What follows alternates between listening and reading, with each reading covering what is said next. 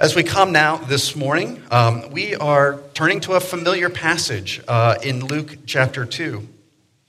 We're coming to our third sermon that flows out of that, um, the acronym, um, uh, this kind of, that flows out of the, the Greek word for the fish, the ichthus.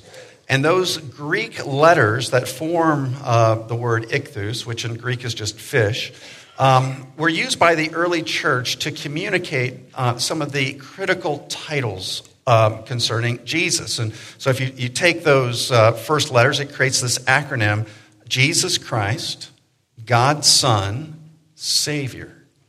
And so, over the first two weeks, we, have looked at uh, the first theme, specific, specifically looking at the importance of the title Christ. Uh, and then last week was uh, uh Jesus Christ, God's Son. And so this morning, our theme is looking at this all important title of Savior um, and what this uh, means for us in the coming of Christ.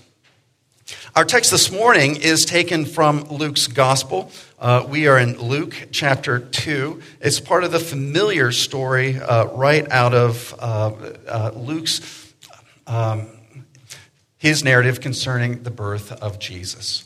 And so at this time, I invite you to stand and just to hear it again. And, and on Christmas Eve, we'll be reading through the entire section um, of this. So this is just a piece of it. And it's good for us to gather together and to rehearse the important stories, these great redemptive events um, that have led us to where we are within the new covenant in which we stand. And so we're reading from Luke chapter 2. I'm reading 8 through 11. Hear the word of the Lord. And in the same region, there were shepherds out in the field, keeping watch over their flocks by night. And an angel of the Lord appeared to them, and the glory of the Lord shone around them, and they were filled with great fear.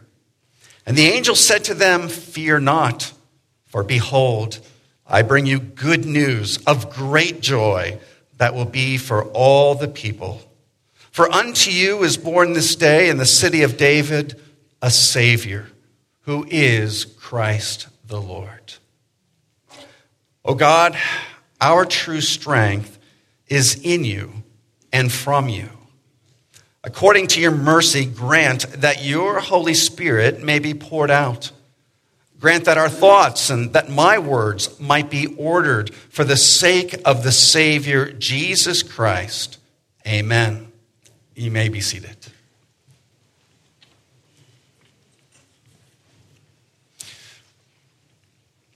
I'm going to be traveling around to a few different passages and and, and part of what we are meant to see at this time of the year is that God is a promise keeping God.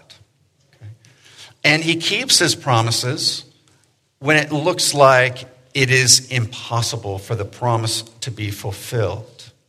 And this encourages us as we think and we wonder to ourselves is it really true that God is with us? Is it, you know, we look at our circumstances and, and our circumstances tell us something else we say, is it really true that Christ will, in fact, one day return? Is it really true that we ourselves will be resurrected after death, entering into the eternal kingdom of God in the presence of, of, of God? And part of what, the reason why we affirm those promises to be true is we look at the promises that have already been made.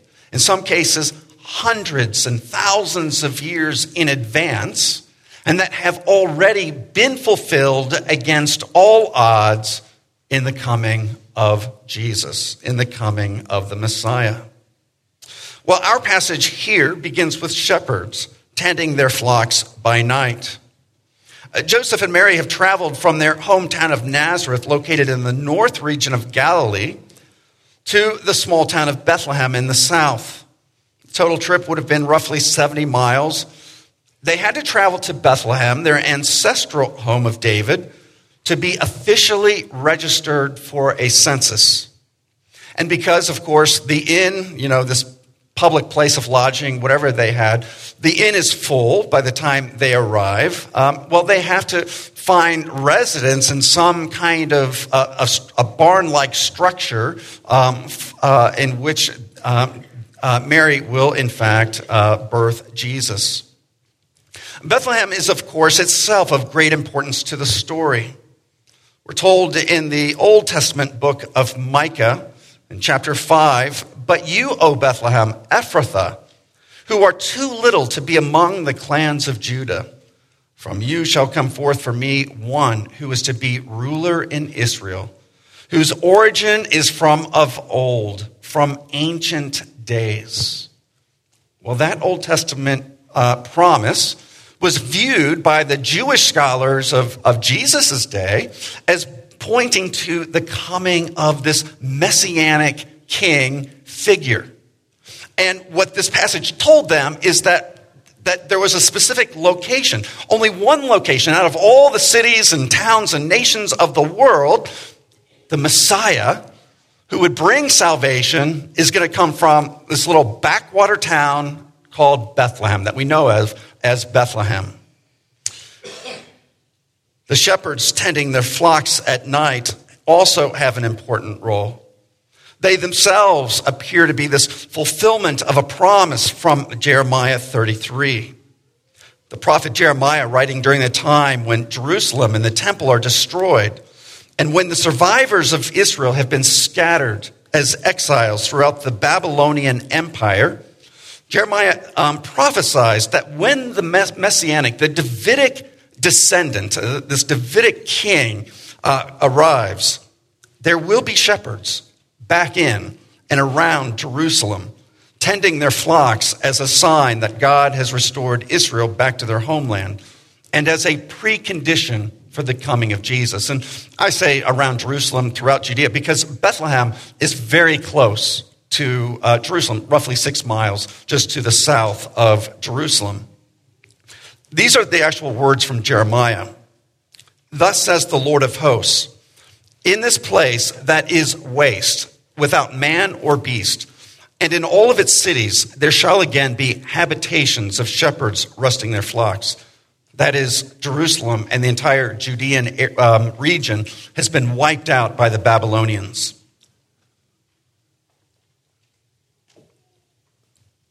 In the cities of the hill country, in the cities um, uh, of, the, of Shephelah, and in the cities of the Negev, in the land of Benjamin, the place about Jerusalem, and in the cities of Judah, flocks shall again pass under the hand of the one who counts them, says the Lord. That is, they'll come under the hand of their shepherds. Behold, then he goes on to say, the very next verse, the days are coming, declares the Lord, when I will fulfill the promise I made to the house of Israel and the house of Judah. In those days and at that time, I will cause a righteous branch to spring up for David. That's messianic language that's being used here. And he shall execute justice and righteousness in the land. I think what the, the angels are declaring, this is God's way of saying, you remember that promise I made back in Jeremiah when you all were scattered throughout the empire? I brought you back to the land. Don't forget. I fulfilled that promise. And on the very night when the, the Savior is being born, there are shepherds tending their flocks just outside of Bethlehem. And probably Jewish scholars believe that these sheep that are being shepherded are the sheep that would have been used for um, sacrifices uh, at the temple. That these would have been sacrificial lambs uh, that were being tended to at night. Angels also figure prominently in the birth of Christ. Gabriel has appeared to both Mary and Joseph, announcing the birth of Jesus. And now an unnamed angel, followed by a multitude of angels, shows up. Now, we think, you know, because we focus on, the, you know, the miraculous stories of the Bible, we think there are angels like every day showing up in Bible history. But it's not true. Angels are actually quite rare occurrences. And often when the, an angel shows up, they show up with an announcement of some great redemptive event. Well, that is true here. Fear not, the angel says in verse 10. For behold, I bring you good news of a great, not just, he doesn't just notice that, not just of something that's going to make you happy, but of a mega, a great mega joy that will be not just for you, for all people, all the people. Why? What, what's this message? What, what is this pronouncement? For unto you is born this day in the city of David a Savior who is Christ the Lord. Now, these angels uh, that are showing up, first there's one angel who is enough. Apparently, you know, there's this glory that is shining in the presence of one angel. And immediately the angel has to, to calm these shepherds down. You know, they're looking up and they're already, you can feel the anxiety welling up in these shepherds. You know, what's going on? And, and the first words are, don't be afraid. It's okay. you can calm down. Fear not, because I'm actually here to deliver this great message. And that angel needed to say that because following that announcement, what we're told is there's this host, this multitude of angels. We think of like a little choir showing up, kind of, you know, you've got the lead singer and the little choir behind them. No, think thousands. That's what multitude means. Thousands of angels showing up, and they're singing this, this song of praise, of glory to God in the highest. So the angel had to prepare them. Don't be afraid, because if you are afraid, you're really gonna, you know, you might have a heart attack when the, the rest of us show up. The angels are there to signal that an epic moment in redemptive history is at hand. This is a redemptive event on the level of the Exodus, where Moses led the Israelites out of slavery after, you know, being in, in Egypt for close to 400 years, finally, God fulfills his original promise to Abraham and leads them to the promised land. Or think about, you know, the promises uh, of a king, and finally they come to pass as, as David brings unity to the kingdom, and then the glorious um, uh, time, this kind of golden period in the, in the time of Solomon, uh, where there's great unity and, and uh, wealth, and ultimately the temple is built at that time. Those are these great redemptive events. But unlike those events, the message that's being announced here is meant to be understood as something that is both uh, greater in degree, in terms of the significance of the blessings that are about to arrive, and in scope. That is, it's not just about the Jewish people now.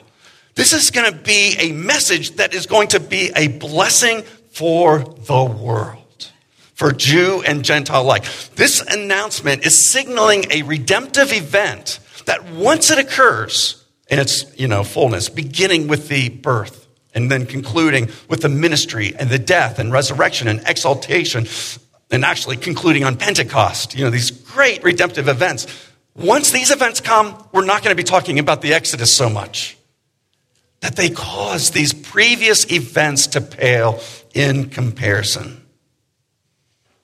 At the head and heart of this announcement are three titles given to the child born in Bethlehem that night. For unto you is born this day in the city of David. This is that's fulfillment of promise. A savior who is Christ, that is Messiah, the anointed one, the Lord, who in this context is best taken as a reference to the divine nature of the child. To you is born a savior, Christ the Lord. This is the, at the heart of the good news that is arriving in the, in the coming of Jesus. And for our time, I, I do want to spend um, uh, just time focusing on this title of Savior. For unto you is born a Savior. The, in Greek, that the word is soter.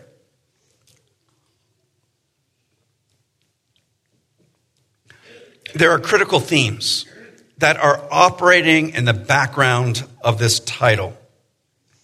Uh, this is not only a title given to Jesus, um, but it is also explicitly the name, it's the meaning of his name. This is what Jesus means. In Hebrew, this would have been, you know, Yeshua or Joshua, as we would say in English, a, a common name. But we're told in Matthew 21 the significance of his, his given name, Jesus. In Matthew 121, we read that this is Gabriel speaking, she will bear a son, and you shall, uh, and speaking to Joseph, you shall call his name Jesus. Why? For he will save his people from their sins. This idea of Savior is built right into his name. And this is a name that Joseph is required. He doesn't get it, you know. I guess this makes it, you know how hard it is to name children? Well, at least, you know, this would be great. Oh, thank you. I wish you would have given me names like this. But, but he doesn't have a choice. Jesus is going to be, um, he's going to be the one who brings salvation, who saves his people. And specifically, we're even told the nature of that salvation it is a salvation uh, from their sins. So there are themes operating in the background of this title. One thing uh, that's, that's hanging there is this comparison that Dr. Luke, the author of Luke, appears to be making between the, the birth of this infant and this humble backwater town laid, you know, in swaddling cloths in a manger. A comparison between this one and the one he introduces this narrative with. In those days, a decree went out from Caesar Augustus that all the world should be registered.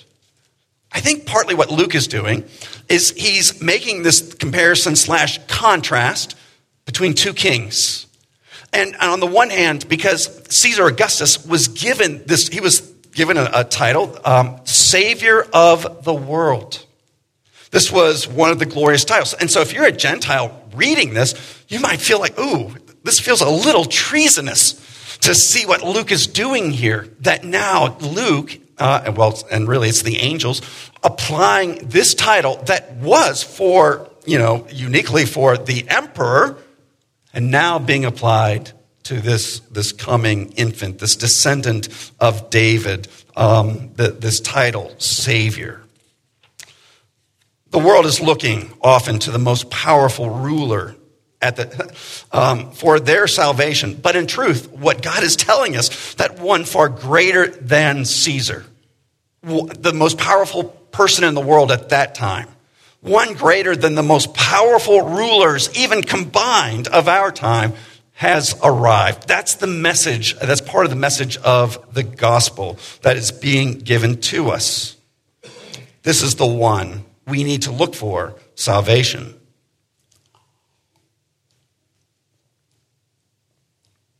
And then, probably more important, are the uses of this term Savior in the Old Testament. The ancient deliverers of Israel, the judges, could be referred to as a Savior. Indeed, in the announcement of the angel of the Lord, so note you have an angel of the Lord appearing to the wife of Manoah, who is also the mother of Samson. You read this in Judges 13 5. For behold, you shall conceive and bear a son. No razor shall come upon his head, for the child shall be a Nazarite to God from the womb, and he shall begin to save Israel from, uh, from the hand of the Philistines. You see this language, and by the way, that language is, is also showing us, um, as it's very close to the language uh, applied to Christ in, in the gospel narratives, that we're to understand that Samson, in certain respects, is this type. Now, a far inferior type to be sure. And Samson, of course, had many flaws. But he is a type of the coming Messiah, this, this warrior who is almost undefeatable okay, until his hair is shorn uh, from his head. But he's this one who operates anointed in the power of the Spirit, which is what we're told of both Samson and of Jesus. And Samson's also, you know, he fits well into the, the Greek idea of the warrior because he's not just this, this uh, military warrior in battle, but he's also someone who is sharp with the use of language and with words. And, and so Samson, like his greater, you know, uh, a, descendant um, uh, of Israel um, that comes later, David, both warriors, both good with words. Samson telling his riddles and his proverbs that seem, you know, unsolvable. David, of course, the, the great warrior and also the, the, the sweet singer, the sweet psalmist of Israel. These show us that Christ himself will be mighty in power, fighting a greater enemy than the Philistines, and also so powerful and mighty in word. These are types of the kind of Savior we are to expect. But perhaps the most important theme regarding this title of Savior flowing out of the Old Testament is that as you go further on in the Old Testament, there is this theme that Yahweh Himself, that God alone will be Israel's Savior. This is repeated in multiple places, but one such place is in Isaiah chapter 43. And here I'm just going to read verses 10 uh, through 13. So in Isaiah 43, this is um, Yahweh speaking through the prophet Isaiah. And, and to understand the, the background of this passage, Isaiah is projecting more than a century ahead into the future when he sees that, the, that, that Judah will be taken into exile by the Babylonians. So when you hit Isaiah 40 and going uh, forward, the, the background, the context of those chapters is of Israel in exile. Israel under the tyranny of the Babylonians. Israel having their homeland and probably have lost many loved ones. Um, their homeland, the temple, their capital city of Jerusalem, devastated. Okay. So this is a dark time in the life of Israel, something similar to the time they must have experienced way back in Egypt when they were forced into this harsh slavery by the Pharaoh, you know, of uh, Egypt. Pharaoh, a kind of antichrist figure. So in Isaiah 43, in the context of the Babylonian exile, we, we read this God, Yahweh, calls, you know, his people together, you know, metaphorically as witnesses. You are my witnesses, declares the Lord, and my servant whom I have chosen, that you may know and believe me and understand that I am he, that is, I am God. Before me, no God was formed, nor shall there be any after me. I, I am the Lord. And besides me, there is, and here's our key word besides me, there is no Savior. I declared and saved and proclaimed when there was no strange God among you, and you are my witnesses, declares the Lord. I am God. And also henceforth, I am He, and there is none who can deliver from my hand. I work, and who can turn it back? what Isaiah and the Lord is saying here is Israel, you are in a situation of complete collapse. You're under a tyranny from which there is no human solution. There's no human that can defeat the Babylonian Empire. There's no human that can bring you back to your homeland and restore it.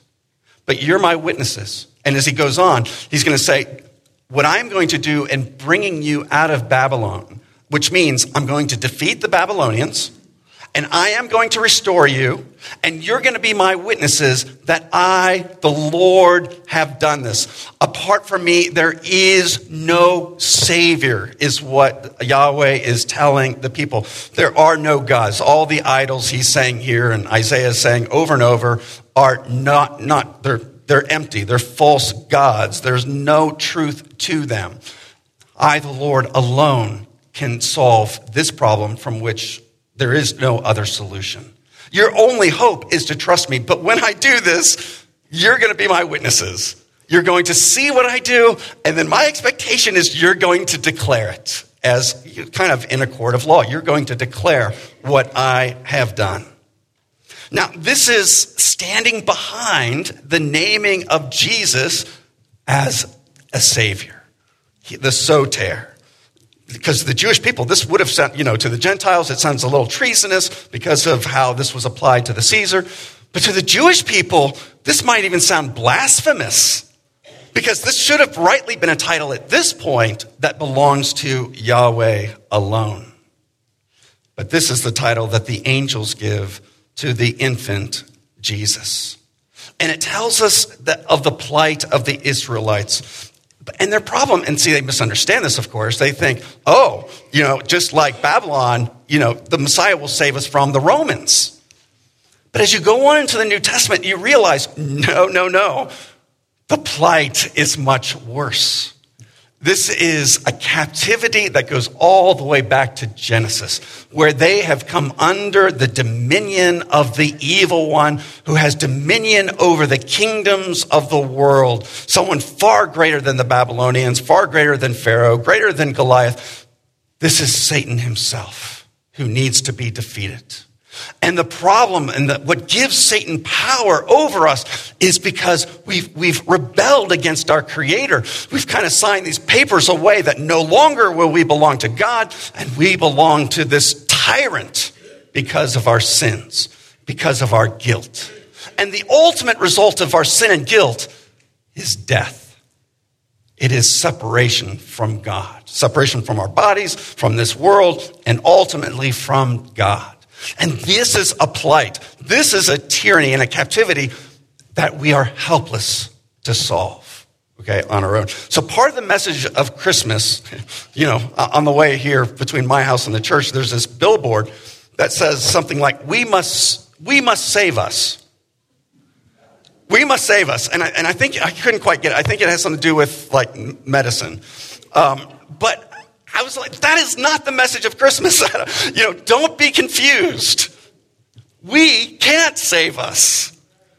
Only one can save us. It is Yahweh. It is Christ, the Lord, the one who was the Word, and the Word uh, was with God, and the Word was God. This is the one we must look to for our salvation.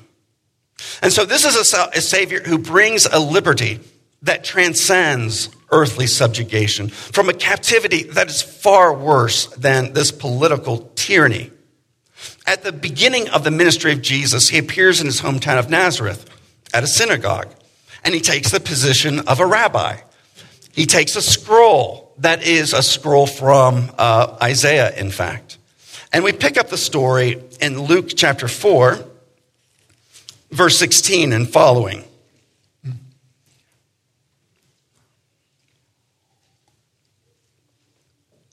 We read there, and he, Jesus, came to Nazareth, where he had been brought up.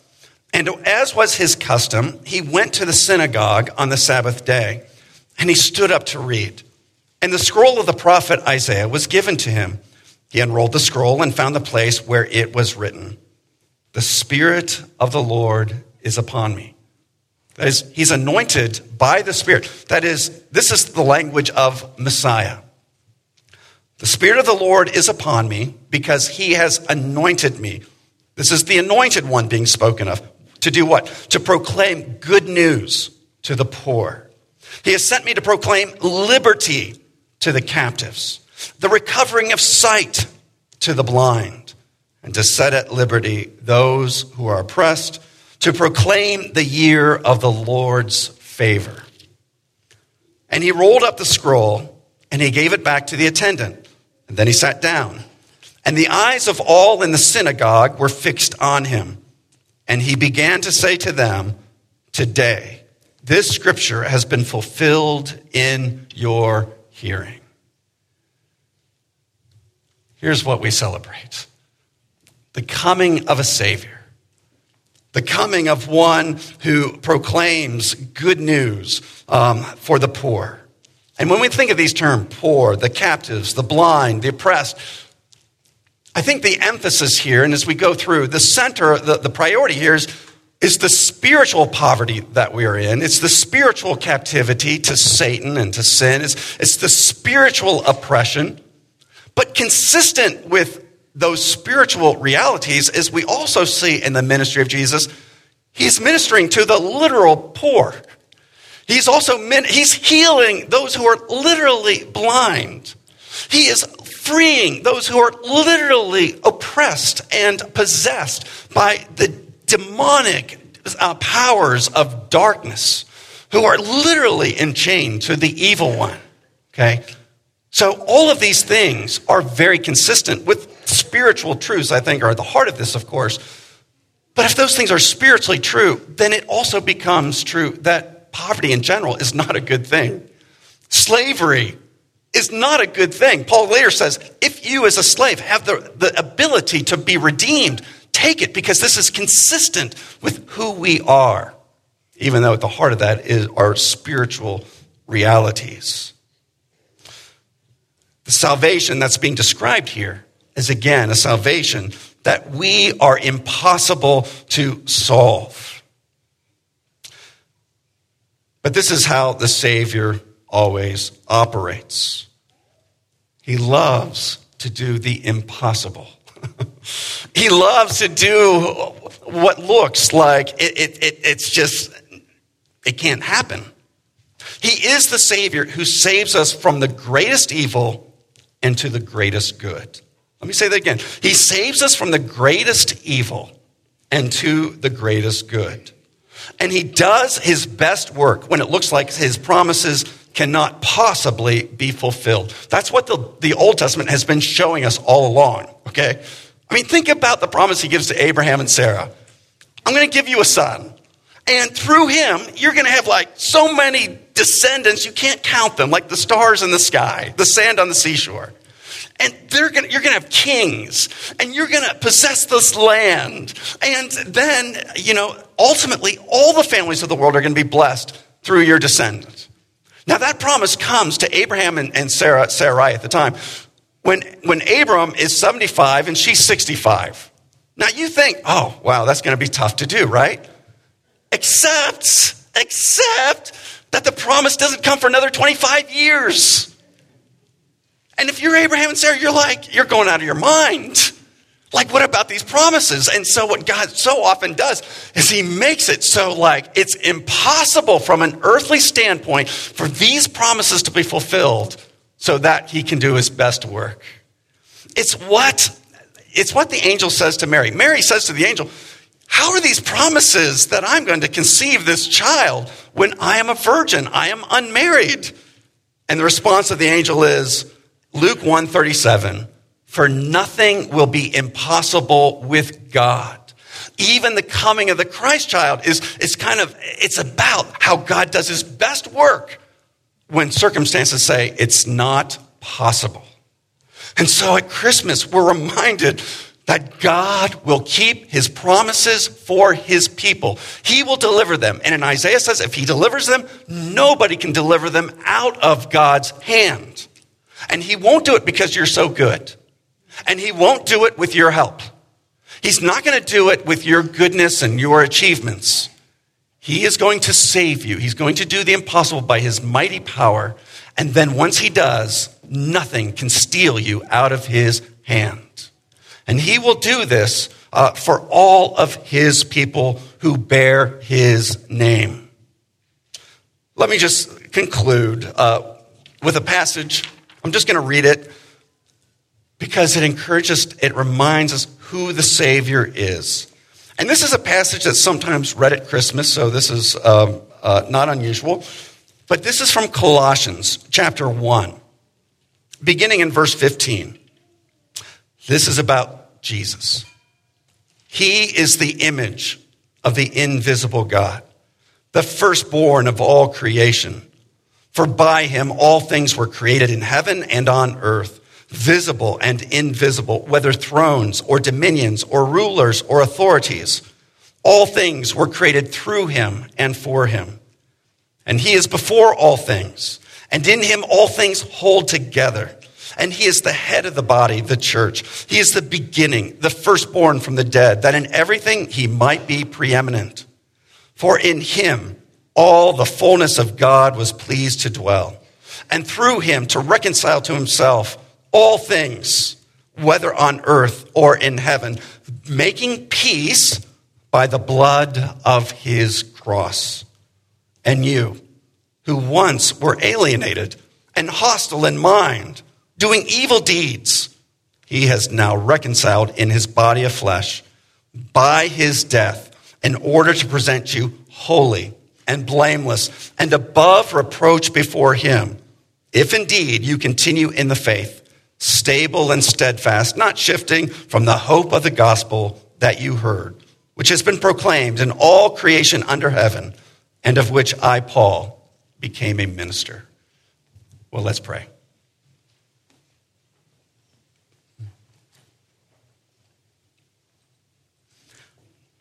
Eternal God, you are the author and perfecter of our life. You are the chief end of our pilgrimage. Continue to guide us by your word and by your spirit in the midst of trials and temptations so that we would not wander from your way, which is the way of the Savior. As we prepare ourselves for the coming of Christ, enable us to rejoice and praise you with all our hearts for the sake of the name of Jesus, to whom be the glory. Amen.